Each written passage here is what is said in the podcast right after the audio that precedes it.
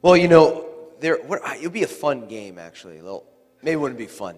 Man, I think it would be fun. We're, we're like top five things, or really, let's top three things like that people's like skin crawl when you talk about in church. Like, like, like as if it's like Family Feud. You remember Family Feud? Top ten things on number one politics. I was going to say it's probably the first one. I don't know. Maybe it's money. Really? I, I, well, I could believe that. I could, I could believe a lot of things. But yeah, I'm thinking like what? Money, politics, sex. Top, top three? Probably. Yeah. Well, what's funny here is, you know, um, I'm a public school teacher. I know those of you that attend hear me say this like every other week, but for the guests, um, like sex, politics is taught in public school. 100%. Money, they're still not talking about because I teach economics. I wouldn't teach the sex thing. No, I'm social studies certified, not health education. Praise the Lord. So I teach about money, but even money is a very sensitive one. How do you perceive money? How do you use money? What's appropriate use of money, right? Taxes and taxation, all that kind of stuff. But here's the thing, man. You know, if it's not taught at home, it will be taught at school. And if it's not taught from the pulpit, it may actually not be taught at home. Fathers, mothers, church begins in the home. Amen? Begins in the home. We got to teach our kids. We got to have conversations with our spouses about all of these things. Because um, if we don't, surely the world will. I'm telling you, I'm on the ground floor. And when the world is teaching about those three subjects, particularly the two out of the three, is not really from a biblical worldview, right? So we gotta we gotta we gotta teach it from the pulpit, right? So uh, next week, I don't know any volunteers who wants to teach on biblical concepts of sexuality. Would anyone like to you know, teach that, like how to treat your wife, how to treat your husband, things like that? Anyone want to get into that? You know, love, love your, love your, love your, love your wife as yourself, which everyone loves that one. Yeah, that's. I'd say, look, it's a, it's sensitive one. Like even like, I've joked around. I've gotten like looks. It's like, well, you know, everyone loves the one on like, you know, love your wife as Christ loves the church. I mean, everyone loves that one, right? Who doesn't love that one? And wives, submit to your husbands.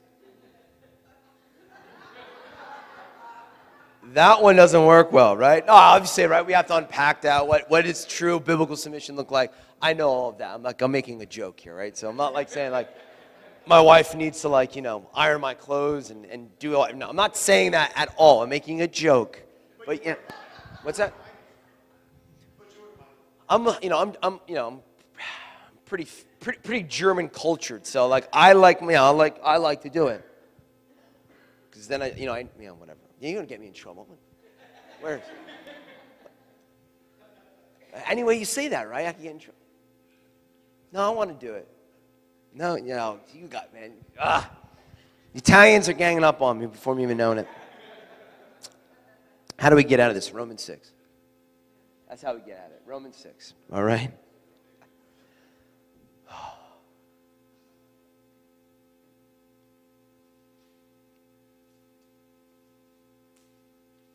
Hmm. Lord, all, all, joking aside, right? We want to we want to do things in in obedience to. And we, we want to love, but we also want to submit. Lord, we want to lead, but we also want to serve. Amen? And Lord, as things are getting crazier and crazier on planet Earth, Father, we pray that you give us the gumption, right? The gumption, that, that inner strength to be a light in the darkness, to be a light to our loved ones, to be a light to our families, to be a light to our children for those who have. Romans 6 15. Or actually, let's start in 14. For sin shall not have dominion over you, but you are not under law, but under grace. Alan Kirkpatrick loves this section of Scripture, right? Well, let's read this again. For sin shall not have dominion over you. For you're not under law, but under grace. I, I, that's a beautiful verse. I do think that uh, a large part of the church, historically speaking, has, taken this a little out of uh, a little out of context. This is where this is where some churches go into a place of like cheap grace teachings, right? You know, you just just continue sinning. It's okay. Jesus loves you. Grace, grace, grace. And that is that is true. But what's funny here is the context. Paul is actually addressing that 2,000 years ago in the very next verse. Well, like so, verse 14 the modern vernacular in the church world. Oh, you know, is there such thing as cheap grace? Verse 15. What then? Shall we sin because we are not under the law but under grace? Certainly not. Get it? Right? It's very powerful, right? Uh, yes, there is grace. That was not there underneath the old, older covenant, although there was grace underneath the older covenant. It's a Jewish perspective, by the way, right? That'd be a cool teaching. Right? A lot, a lot of grace in the Older Testament. But when there is sin, right? There is grace, but we shall not continue. And this is when Paul is really becoming like a papa, really becoming like a dad, maybe even like a little bit of a drill sergeant, which I think some of us need. Don't worry, I won't be that person today. Try not to. Do, do you know that to whom you present yourselves slaves to obey, you are the one slaves whom you obey, whether of sin leading to death or of obedience leading to righteousness? Okay, so what I want you guys to get here, to break down the scripture verse a little bit so the rest of today makes sense. We are all slaves to something. Human conditioning, it's a human reality. You have a choice. You always have a choice what to be a slave to slave to sin or slave to righteousness. You either put on the chains of sin or you put on the chains of obedience and righteousness of Christ. Here's the thing it's a game changer. This is a game changer for you. If you adopt this American mentality that you are not a slave to anything, you are now a slave to something, probably sin. You have to, have to bind yourself to something. There's no such thing as freedom in the spirit, right? You're either a slave to sin or you're a slave unto righteousness, okay? I mean, the, the wording here is very, very overt. It's very powerful, right? Whether of sin leading to death or of obedience leading to righteousness, but God be thanked that though you were slaves of sin, yet you obeyed from the heart that form of doctrine to which you were delivered. And having been set free from sin, you became slaves of righteousness. I speak in human terms because of the weakness of your flesh. Is Paul kind of saying, like, I would like to tell you more about this subject, but it's a little much for some of us to grasp. For just as you present, I love this. I love this. This is this. If this doesn't sting, I don't know what will. For just as you presented your members as slaves of uncleanness and of lawlessness leading to more lawlessness, so now present your members as slaves of righteousness and holiness. So it's pretty much saying, like, yeah, when you were lost, you were not born again, all of you, all of us, were really, really wonderfully, quote unquote, obedient to the chains of sin. And he's like, You did that, or you did a really good job at that. Now that you've been born again, now you can take that same energy and you now can be really, really good at being a slave to righteousness. You can do it. It's really funny. It's like, hey, when you were a sinner, you were like a really, really good sinner. You're really good at your job. So you got it in you, Rome. I mean, of all places that were sinning like it was going out of style, it's Rome, right? Rome, you did really, really well at sinning. I know I got it in you. Let's just spin it. Let's, you know, let's, let's just let's just you know change the phrase and all right now now you guys since you're so good at sinning, I know you got the ability to, to do that well. So you should have, be able to have the ability to be righteous well. Now it's not in your own powers because you have been born again. For when you were slaves of sin, you were free in regard to righteousness. What fruit did you have then in the things of which you are now ashamed? For the end of those things is death. But now, having been set free from sin, having become slaves of God, you have your fruit to holiness and the end, everlasting life. For the wages of sin is death, but the gift of God is eternal life in Christ Jesus our Lord. It's a beautiful picture here, right? Look, man, this is, I mean, every week when I'm presenting this, I have to deal with a whole slew of things, guys. Like, I have to come to the Lord and be like, oh, I have to deal with this stuff first. Not that I'm completely dealing with it, but I'm working on it, right? But look, if you have been set free from sin, you should be a slave of God. Your fruit of your life should be holiness. So this beckons an equation. A plus B equals C. If you have no C, then A or B is off. What do I mean by this? It's this Have you been set free because you're born again? Imagine most of you, if not all of you, would say yes. Okay. Do I see righteousness in my life? Full righteousness? Well, no. Okay. There's something missing. The second part of the equation. What's the second part of the equation? Have you made yourself a slave to God or slave to Christ? A plus B equals C. If you remember from math class, right? If you don't have C, either A or B is off.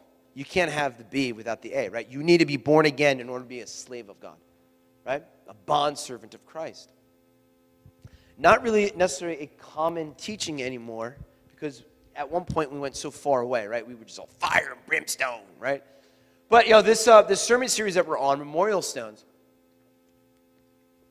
Um, the, the last week was uh, dealing with the ideal good, right? What is the ideal good? The logos of the Lord, and uh, this week I want to talk about authority, okay? And it is connected clearly with this. Um, but before we build the connection, um, let's do a little backstory here, right? Authority. There's two questions to ask when we're dealing with, with anything, but particularly this word right here, authority, right? Uh, question number one um, What is authority? Right? Like, what is it actually? Like, when we're talking about the authority that we have as born again believers in Jesus, okay, authority. What does authority even mean, right? So, here, here's the lovely uh, definition although this keyboard's got a little problem with it. Josh, you mind just going forward for me? Oh, there it is. Uh, it's connected now. I think we're good. Praise the name. All right, we're good. Yeah, authority, right? Authority defined as the power or right to give orders, make decisions, and enforce obedience. Right? This is the definition, at least in English. Right? The power or right to give orders, make decisions, and enforce obedience. Key here: there's a right there's a decision process, and then there's an enforcement. You have a right, you have to make a decision, then you enforce it. Everyone get this, right? You have a right, then you have to make a decision, then you enforce it. You have a right, you make a decision, then you enforce it. That's what it means to have authority. Okay? Okay. Well, there's also another question that is associated with this. What is authority? A right, a decision, and then enforcement. And the second piece here is okay, what is what is authority not? What is authority not? This is very, very important being a believer. Okay? Authority is not coercion. Authority is not manipulation. Authority is not strong arming.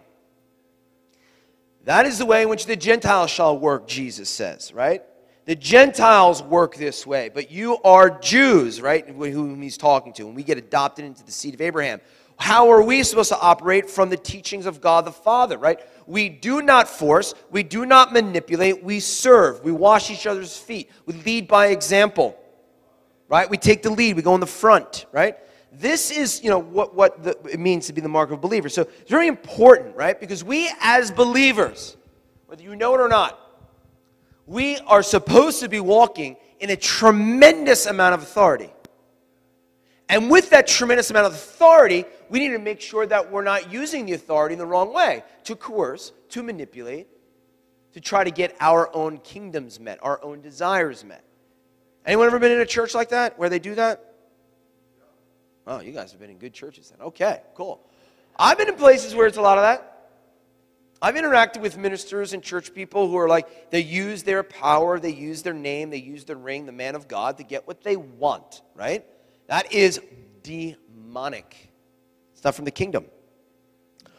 And so, you know, look, in our circles, at least the church, uh, the church that we're in here, uh, a lot of our circles, there's been a lot of teachings on a certain type of authority, which might be next week.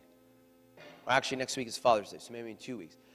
Look, the, the jam is what kind of authority do you have as a believer, as son and daughter of God, right? You have the authority, which is absolutely 110% true, to lay hands on the sick and see them healed, right? You have the authority to cast out devils, to cast out demons. We have that authority according to the words in red, according to the actual words of Jesus. We have that authority, absolutely. But I think that what the Lord is, is putting on my heart for today is, is coming out of Matthew 12. Is look, that's where a lot of attention is on the church right now. Last several years, that's like where like so much of attention is on. And that's great and that's wonderful, but there is so much more to understanding authority. And it's really dealing with okay, what about the authority over Romans 6? The authority over sin. Right? So many of us in our little jam and our rhetoric and our narrative is like, oh, you know, laying hands on the sick, I have the authority for this, I have authority for that, I have authority for that. But then I look at your life and you have a bunch of sin in your life. It's like, whoa, whoa, how about we take a step back before we start laying our hands on the sick and seeing people healed? Or we start like praying for people that are dead and seeing them rise again, maybe we actually need to take a little step back for a little bit and say, how about the authority you have as a believer to no longer sin? It's like, well, I want to see people raised from the dead. I'm going to be honest, man. There's only been a couple of people that I know from the Bible that raised people from the dead, and they were kind of like almost perfectly sinless. Actually, one was absolutely sinless, right? It was Jesus. You want to see the authority of the gifts of the Holy Spirit in your life? We need to take a step back and say, I need to have the authority first and understand the authority to go against the wages of sin. But the Lord was speaking to me. Matthew chapter 12, verse 22. I mean, we, we all know this. Actually, you know, um, um, um, um, um Hosea was, was tapping into it during tithe and offering. Then one was brought to him. This is Matthew chapter 12, verse 22. Then one was brought to him who was demon possessed, blind and mute, and he, Jesus, healed him. So that the blind and mute man both spoke and saw. And all the multitudes were amazed and said, Could this be the son of David? Now, when the Pharisees heard it, they said, This fellow does not cast out demons except for Beelzebub, the ruler of the demons. But Jesus knew their thoughts. That's why I love, I love this. There's so much love about Jesus, but even from a pedagogical and a, in a teaching kind of function, right? He always uses opportunities to use that as a stepping stone to teach about something that you would not necessarily associate with. So at the end of this, the beginning of this, he's casting out a demon. At the end of it, he's talking to you about money. It's like, how did we get from demons and being mute, not being able to, not being able to speak, and now somehow we got to money? Like he, whoo, he gets there. It's very, very rabbinical. But Jesus knew their thoughts and said to them, Every kingdom. Okay? It's very important. Every. Not one kingdom, not the kingdom of money, uh, not, not the kingdom of the demonic. Every kingdom. There's a lot of kingdoms on earth. Every kingdom divided against itself is brought to desolation and every city or house divided against itself will not stand. If Satan casts out Satan, he is divided against himself. How then will this kingdom stand? And if I cast out demons by Beelzebub, by whom do your sons cast them out? Therefore they shall be your judges. Okay? But if I cast out demons by the Spirit of God, surely the kingdom of God has come upon you. Or how can one enter a strong man's house and plunder his goods unless he first binds a strong man and then he will plunder the house? Right? So what we have here, right, is this notion of right you, you have kingdoms and kingdoms are can be divided. And that's not just the kingdom of money that's not just the kingdom of demonic. It is a kingdom essentially i want to use this as, as like you your person your life. Your life is a type of kingdom right? Uh, and you can't have your kingdom divided. It will not stand. It will fall one way or the other. Now what does this mean and how am I relating this to Romans 6? Right? You're split. If you continue to serve one master, sin, you're eventually are going to fall apart. And you slowly start to do more and more sinning, right? If you make the world and that concept your chain, that's where you're going. That's your trajectory. Right? So where you, you see people, right? They're all fire for the Lord. Uh, and they got a little bit of sin in their life, and then a little bit of sin grows a little bit, right? It's the leaven. Just because you're saved doesn't mean you don't let that leaven grow in there a little bit. Right? There are people that have a little bit of sin, they cave to that little bit of sin. So then a couple weeks later, couple months later, they're sinning a little bit more. A couple years later, you're like, who is this person? What happened to them? This is a spiritual principle. You cannot be a slave to one. This is what Jesus is saying. I'm sorry, you can't be a slave to both. You have to pick your master. You can be a slave to sin, you're a slave to righteousness of Jesus. I'm telling you right now, I've seen it happen over and over and over again. Start small. Slowly it grows, slowly it grows, and someone leaves the church. You're like, what happened to them? You got to pick. So, looking at this, right? Dealing with authority. Um, you cannot have full authority over the demonic if you do not have authority over your own fleshly nature. Okay? Now, why am I doing this? For some of, for some of you that, that, you know, you know, right? There, there's been a lot of talk and there's a lot of emphasis, and I, I'm not saying there shouldn't be. We definitely should be casting out demons. 100%. But there's been so much teaching on that. But I'm telling you, like, we're not going to have the authority that Jesus had. We're not going to have the authority that the apostles have if we don't first have authority over our own fleshly nature. Look, uh, Acts chapter 19, verse 15, it says, And the evil spirit a- answered and said, Jesus I know, and Paul I know, but who are you?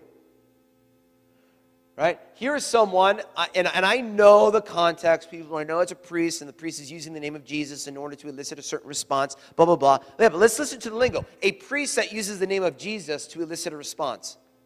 You don't think that's in the church anywhere? right? There's a lot of priests that use the name of Jesus to elicit a response in the spirit. And the spirit, the demon, responds, says, Jesus I know, and Paul I know, but who are you? And the guy, the priest, gets his butt kicked by the demon. The demon actually beats him up. He's got no authority. Now, why? Jesus, I know, I get that one. Paul, I know. How is it that Jesus is ca- casting out demons with no problem? How is it that Paul is casting out demons with no problem?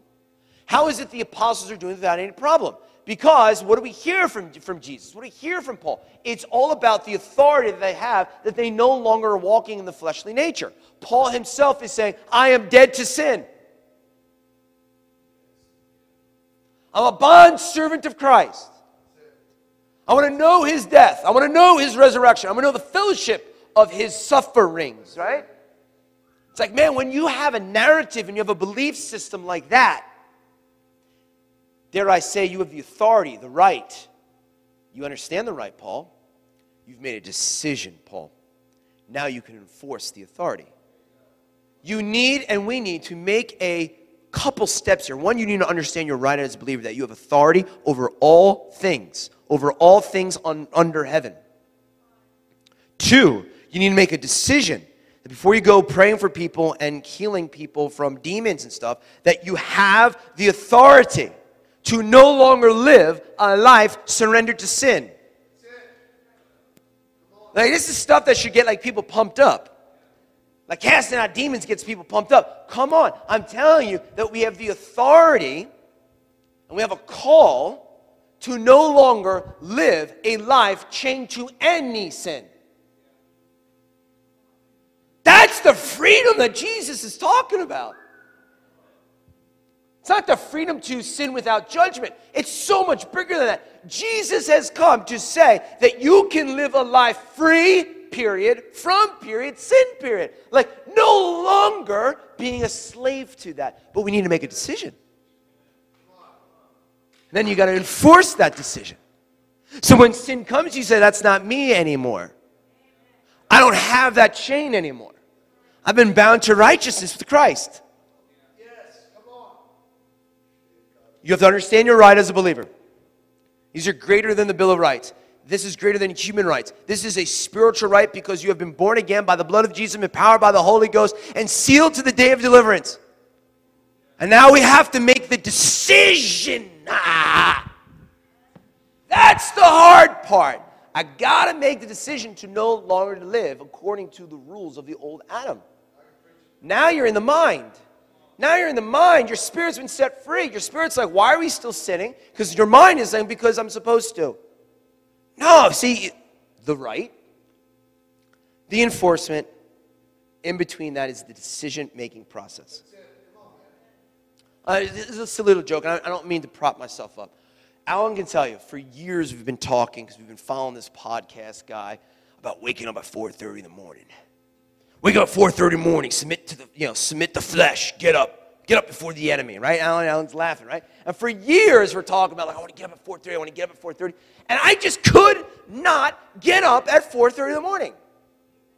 I just couldn't. I'm not telling you to get up at 4:30. I'm not.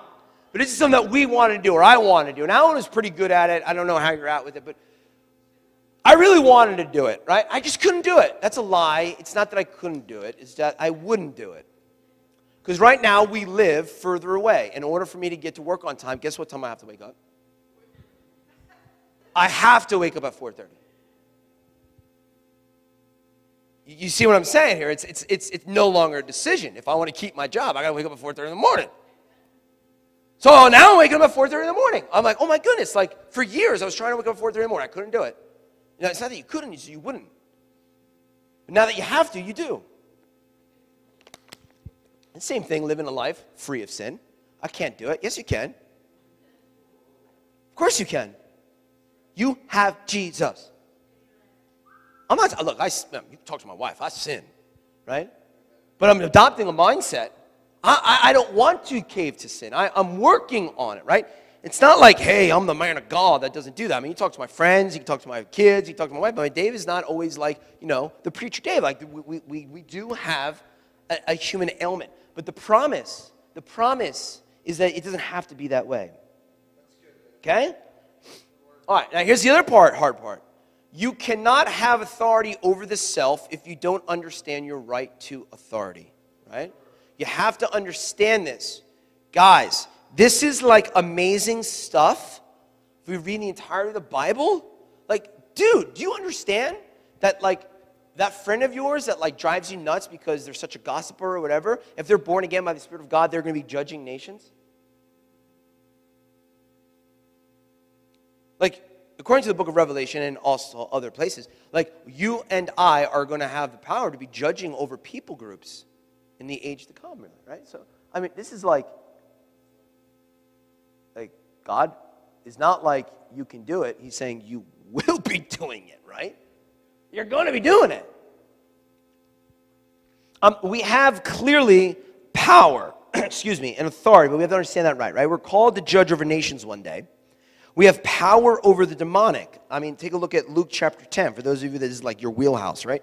Luke 10, verse 19. Behold, I've, you know, you know for those people out there that, aren't, you know, aren't believing in Holy Ghost kind of stuff, man, come on, this is amazing. Verse 18, Jesus said to them, I saw Satan fall like lightning from heaven.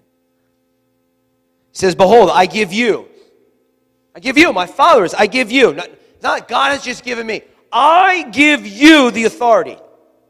I give you authority to trample on serpents and scorpions and over all the powers of the enemy, and nothing shall by any means hurt you. I mean, there's so much we could say about this. I, you, have, you have the right. You have to make the decision. Behold, I've given you the authority to trample on COVID. I've given you the authority to trample over cancer. I've given you the authority to trample over everything. Like, it's, it's, it's serpents is, is because that's a poison, right? It's a venomous thing. It's like, okay, it says it there, but now do we make the decision to enforce it and believe it and understand that right? Right? You have the authority not just over a venomous snake, you have the authority over every single vile thing that the enemy is trying to throw at you. And it's not just like you're going to war or if there's a disease or there's it is, this is the hard part. It's, that's the stuff that gets all the troops all, yeah, right? But you have the power and authority to say to that whispering carnal man or woman inside of you that says, I no longer listen to the wages of sin. I have a new master. That's what the church really needs right now. Not just the Psalm 91, right? You know, but but this, come on, man. Like you, you have the authority to say to sin, I don't serve you no more, right? Why? Come on, man. Colossians 2:15. Where are you? Having disarmed principalities and powers, he made a public spectacle of them, tri- triumphing over them in it. Right? This is this is Jesus on the cross. Right? He made a public spectacle of every demonic and every spiritual thing that is sinful. He made an absolute mockery. He didn't just defeat it, he made fun of it. And now he's saying, You have the authority to do the same. But we have to understand that you have what? You have the right. It's a very important first step. A lot of people don't believe they have the right.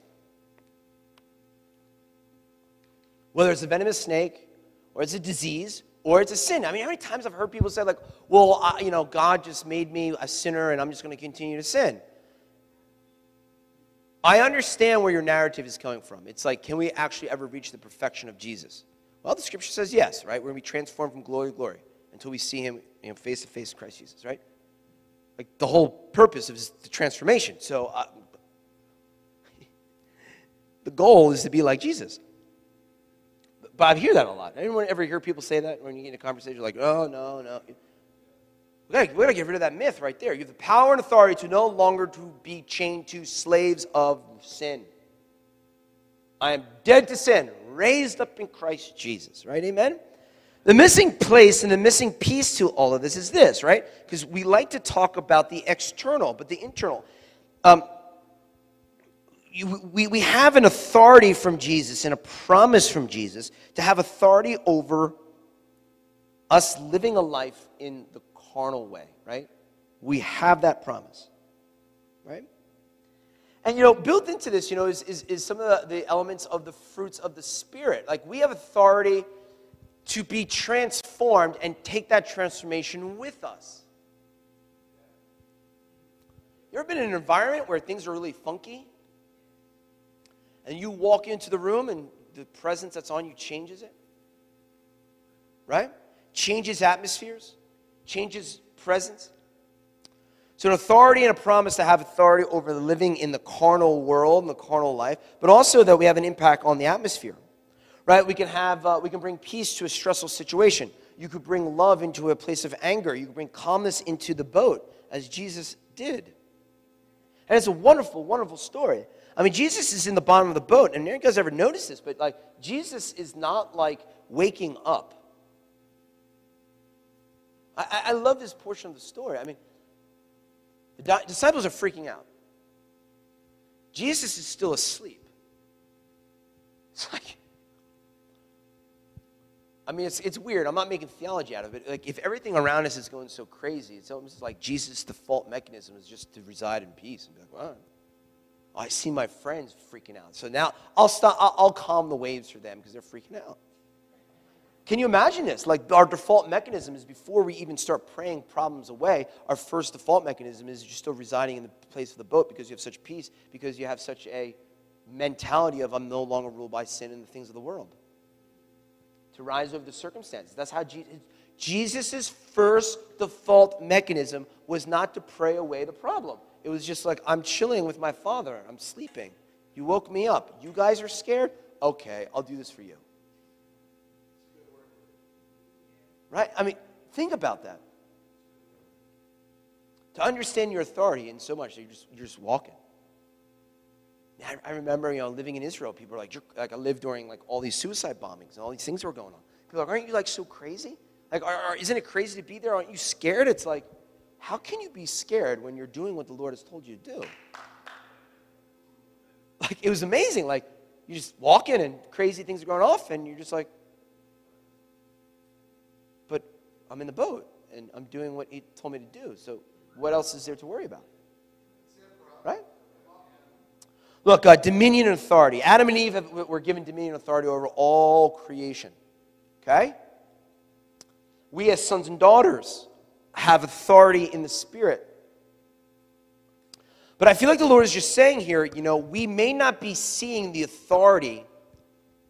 We may not be seeing the authority in our lives uh, because we have actually given up some authority to another. Okay, I want to say this again. we may not be seeing the authority and true biblical authority in our lives because we have given, through a choice, we have given up the authority to another. Okay? Because if you don't use your authority, it's a power vacuum. Someone else is going to come in and take that authority, right?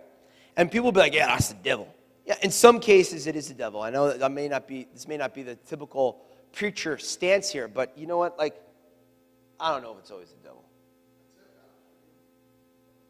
Seriously. Like, am I that important on planet Earth that the devil, who is not all knowing, by the way, and is not all powerful, is that disturbed by my actions that he comes to me? With all due respect, you know, I don't know if I'm really on the devil's radar. He's one man. Not even a man, I'm talking, he's one fallen angel. Can, can we be like, we got to remind ourselves this. He is not God. He is not all knowing. He is not all powerful. So I, I would believe that the, the, the, the, the enemy, the devil, can probably only be in one place at one time. And I don't think he's coming to my house. Now, fine, he's got principalities, he's got demonic beings that govern areas. I get that. But there's so much like, well, I'm going through this because of the devil. Look, it could be, and it could be a demonic presence, and it could be a demonic force. I, I, agree with you with that. But I'm telling you right now that in order for us to really understand this, is that there's a more gentle and convincing enemy. There is a more gentle and convincing enemy that resides inside of sons, or rather in some men and women. This is where people don't want to go. Everything's the devil. No, no, no, no. Some things aren't. But there, this is what makes it so complicated, and this is what makes it so coy. Is that since the fall of Adam, we have a more gentle and convincing enemy than even the devil. That more convincing enemy, a more gentle enemy that resides inside of many men and women is the self, the ego. Yourself, pumping up of yourself, or the puffing up of the self, the ego portion of your humanity is probably in the driver's seat and is leading to places of sin. Not so much that a devil made me do it. You got stress in your life? You're a stressful person? You're going through a stressful time? Is that a demon? Or is your ego being raised up so high that you're trying to gain control of your environment? Where Jesus is saying, Look, you're supposed to say no to the ego. Look, come on. You have fear in your life? You think it's a demon? Maybe. Or do you have so much fear and anxiety in your life because you have such a heightened sense of ego? and self preservation that you're trying to control the scenario, trying to control the situation. You're trying to be the Lord and the God over the experience and the atmosphere. Bitterness, rage, anger, lust, greed, gossip. It's time for the church to re- regain the understanding of the right. And you have to make a decision. I say no to myself. I say no to the ego. I am a slave to Christ.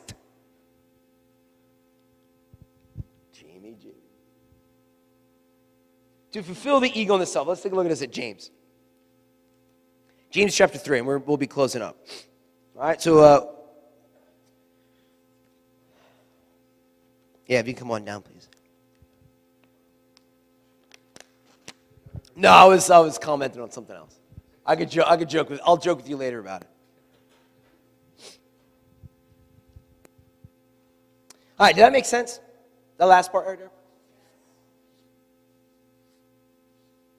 Like, like New Age and, and Eastern religion has co-opted and has taken it over, right? There's all these teachings about like saying no to the self and saying no to the ego, but it's a biblical principle, okay?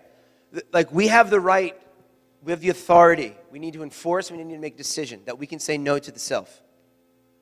But that is tremendously difficult. That's why it's so convincing, so gentle, because you're saying no to yourself.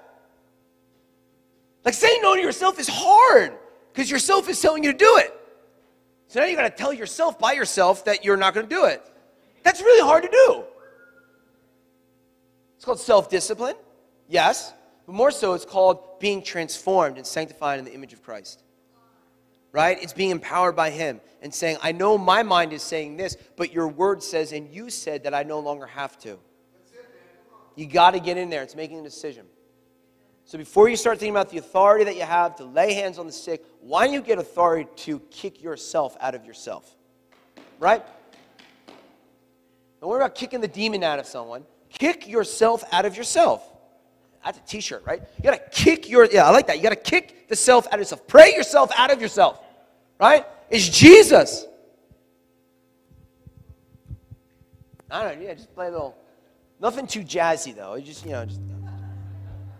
On, let, us let's, the, great men of faith, James chapter 3. I mean, this is, this is beautiful stuff. I mean, I remember reading this first time. I remember when I was like a freshman in college, when I would read through the Bible all by myself for the first time in my life. And I got to James, and I got this verse, and I remember just being like, on my dorm bed, just like, oh, my Lord.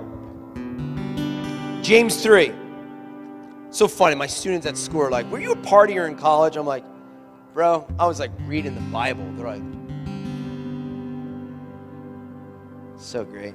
They asked me a direct question. I'm allowed to respond. James chapter 3, verse 14, man. Oh, actually, let's go to 13. Who is wise and understanding among you? Let him show by good conduct that his works are done in the meekness of wisdom. So we're going to talk about the meekness of wisdom. But if you have bitter envy and self seeking in your hearts, do not boast and lie against the truth. It's amazing. If you have self seeking, right? It's, if it's about the self, don't lie. It's like, tell the truth. You got a little self seeking inside. Well, this wisdom does not descend from above, but is earthly, sensual, and demonic. What is? Self seeking. What your self wants is demonic. You hear this? We need to hear this in the church, especially in the Western church. Self seeking is demonic. The ego is demonic. What you want to do just for you, right? Obviously, I know there's balance, right? Go do things to bring joy to your life. But you get what I'm saying, right? Serving the self, serving the mind of what the self says, says it's demonic. For where envy and self seeking exist, confusion and every evil thing are there. I am telling you that a lot of the emotions and the feelings that you have in life, the struggles that you're going through, I am telling you nine times out of ten, I bet we can take a look and say, look, is there any envy in your life? Is there any self seeking in your life? Is that why you're confused? Is that why you're angry? Is that why you're nervous? Is that why you're anxious and depressed? Obviously, some things are more uh, uh, uh, um, difficult to navigate than that. But I'm telling you, eight times out of ten, nine times out of ten, you may just be seeking the self, seeking what you want and what you think to have control over the environment. Where Jesus is saying, look, that's demonic. It's demonic. It's from the hordes of hell. You don't, we, being a born again believer, we're no longer seeking our own kingdom. We're no longer seeking our own selves. The self is to, supposed to be dead. Dead. Like not coming back, not even whispering to you. Dead. Under the ground, six feet dead. Cold, dead.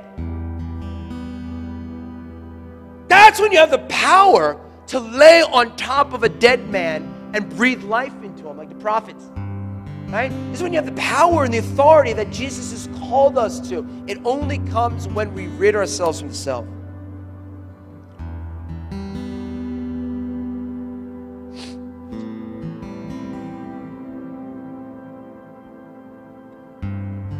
Where, where envy and self seeking exist, confusion and every evil thing are there. But the wisdom that is from above is first pure, then peaceable, gentle, willing to yield full of mercy and good fruits, without partiality, without hypocrisy. Now, the fruit of righteousness is sown in peace by those who make peace.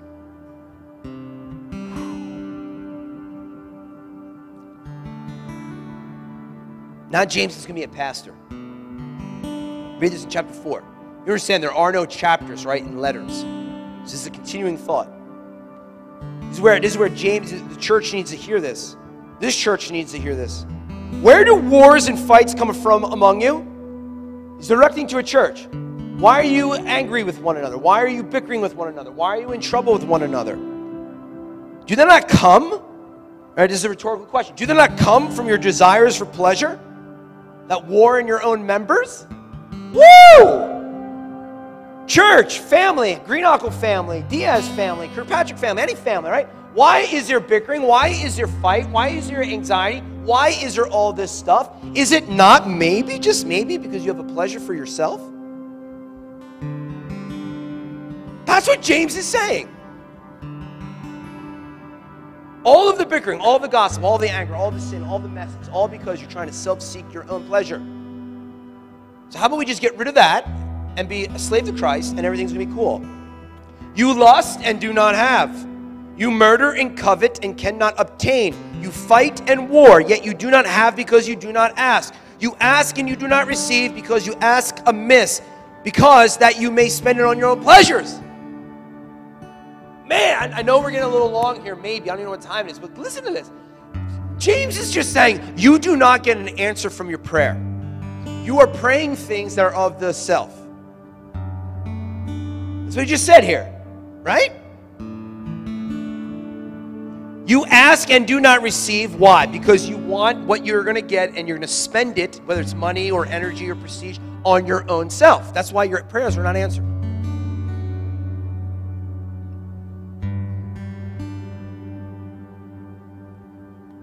Do you see how dangerous the self is? Jesus, who petitions the Father, will be petitioning to withhold blessings upon you because you want to use those blessings on the self instead of the kingdom. That's just not monetarily, that's everything. Adulterers and adulteresses, do you not know that friendship with the world is enmity? Like, can you imagine if I, would be kicked out? I'd be like no longer pastor. I got up here and told you, adulterers and adulteresses. Being a little too hard, Dave, aren't you? James is saying, You are adulterers and adulteresses. Do you not know that friendship with the world is enmity with God? He's not saying you're actually having sex with another married person, but you are in the spirit. You're married to Christ, and you're also married to the world. You adulterers and adulterous generation. If I say that, you're not going to like my message. James says, You're like, What? I don't know. Look, this is what we're talking about. It is enmity, it is against God to seek your own sinful vices and pleasures. And it produces bitterness and anger and fear and anxiety and depression. And Jesus is saying, and Paul is saying, and James is saying, you can get rid of all of that. You understand your rights, the authority that you have as a believer, and now you make a decision. I will not be a slave to that thing. Amen, brother. But if you're free, a chain is going to come and get you.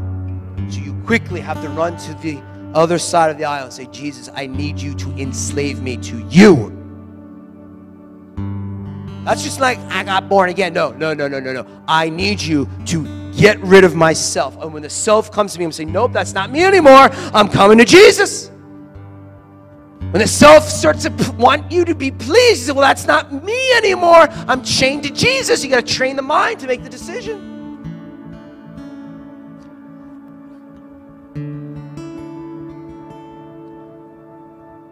You cannot get free from something if you are the one who attached the chains, guys.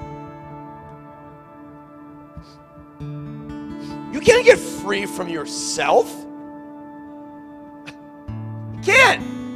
You're the one who put the chains on. And you're the ones that threw the keys away. It's called your sinful nature as being a son and daughter of Adam. Yeah, come on. Anyone ever try to get free from something you can't get free? Oh, okay, I'm the only one. Okay, I'm the only one. Cool, I'm the only one. All right. It's a spiritual principle. You will never get free. You'll never get free. I'm telling you. You will never get free from the chains that you have put on yourself. You won't. So the only logical conclusion is either continue to live in sin or kill the self. Die. Not physically, spiritually. Those are your options. Continue the life of sin die to the self. I am no longer my own man. I'm a slave to Christ. And the words and the thoughts come to you, you're going to have to learn to say no. Because no one can serve two masters, for either he will have the one and love the other, or else he will be loyal to the one, despise the other. So, as Jesus taught, you have the power and the right, but you need to make the decision. You need to make it now. Why don't we stand?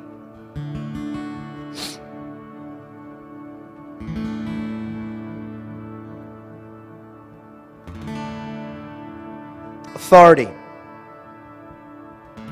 the authority of a believer, the authority of a son, the authority of a daughter is more than just trampling on serpents. Saying no to the self, saying no to the ego. For sin shall not have dominion over you, for you are not under law, but under grace. So, what then? Shall we sin because we are not under the law but under grace? Certainly not. Contrary. Do you not know that to whom you present yourselves slaves to obey, you are the one slaves whom you obey? You are either a slave unto sin or you're a slave unto obedience to righteousness. But God be thanked that though you were slaves of sin, yet you obeyed from the heart that form of doctrine to which you were delivered and having been set free from sin, you became slaves of righteousness. For when you were slaves of sin, you were free in regard to righteousness. But now, having been set free from sin, having become slaves of God, you have fruit, and that fruit is holiness.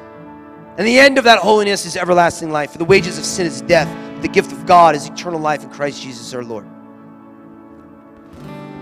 Father, I pray right now that we as a church would come into a place that we would understand our right as a believer. Lord, that we would begin to make the decision that we will enforce our spiritual man, not our carnal man. Father, I pray for the people who have been struggling with sins, have been struggling with fear and anxiety and lusts. Lord, Lord, all of the things that you know about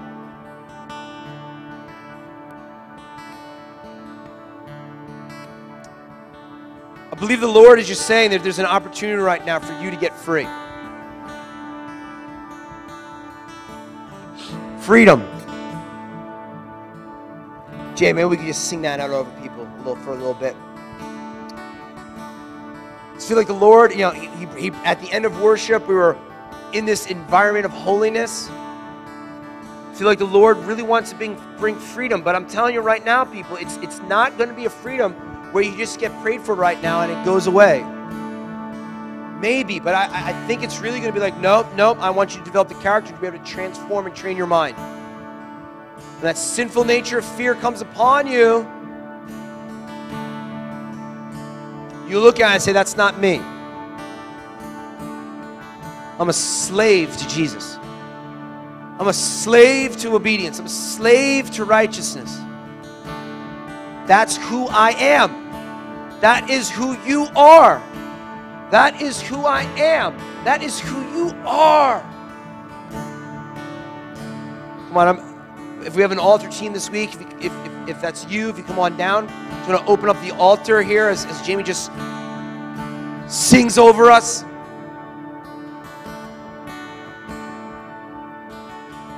It's time to get free.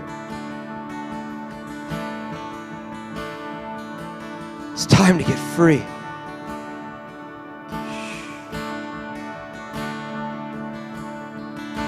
Have a wonderful week. We're going to remain here for those that want to remain. Be a slave, slave of righteous obedience.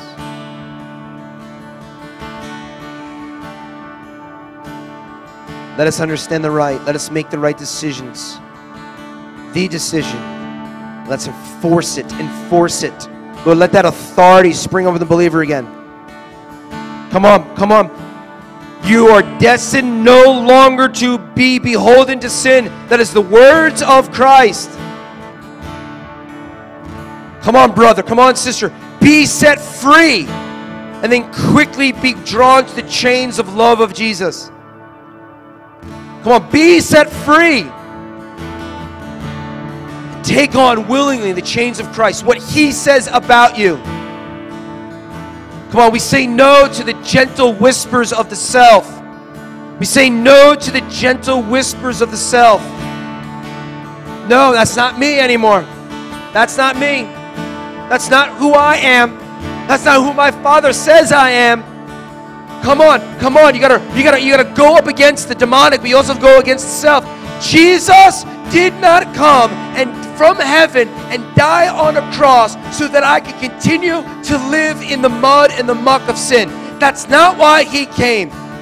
Come on. He came to set me free. He came to set you free. Come on, sons and daughters of the Most High, priests and priestesses don't live in mud, they live on thrones. Come on.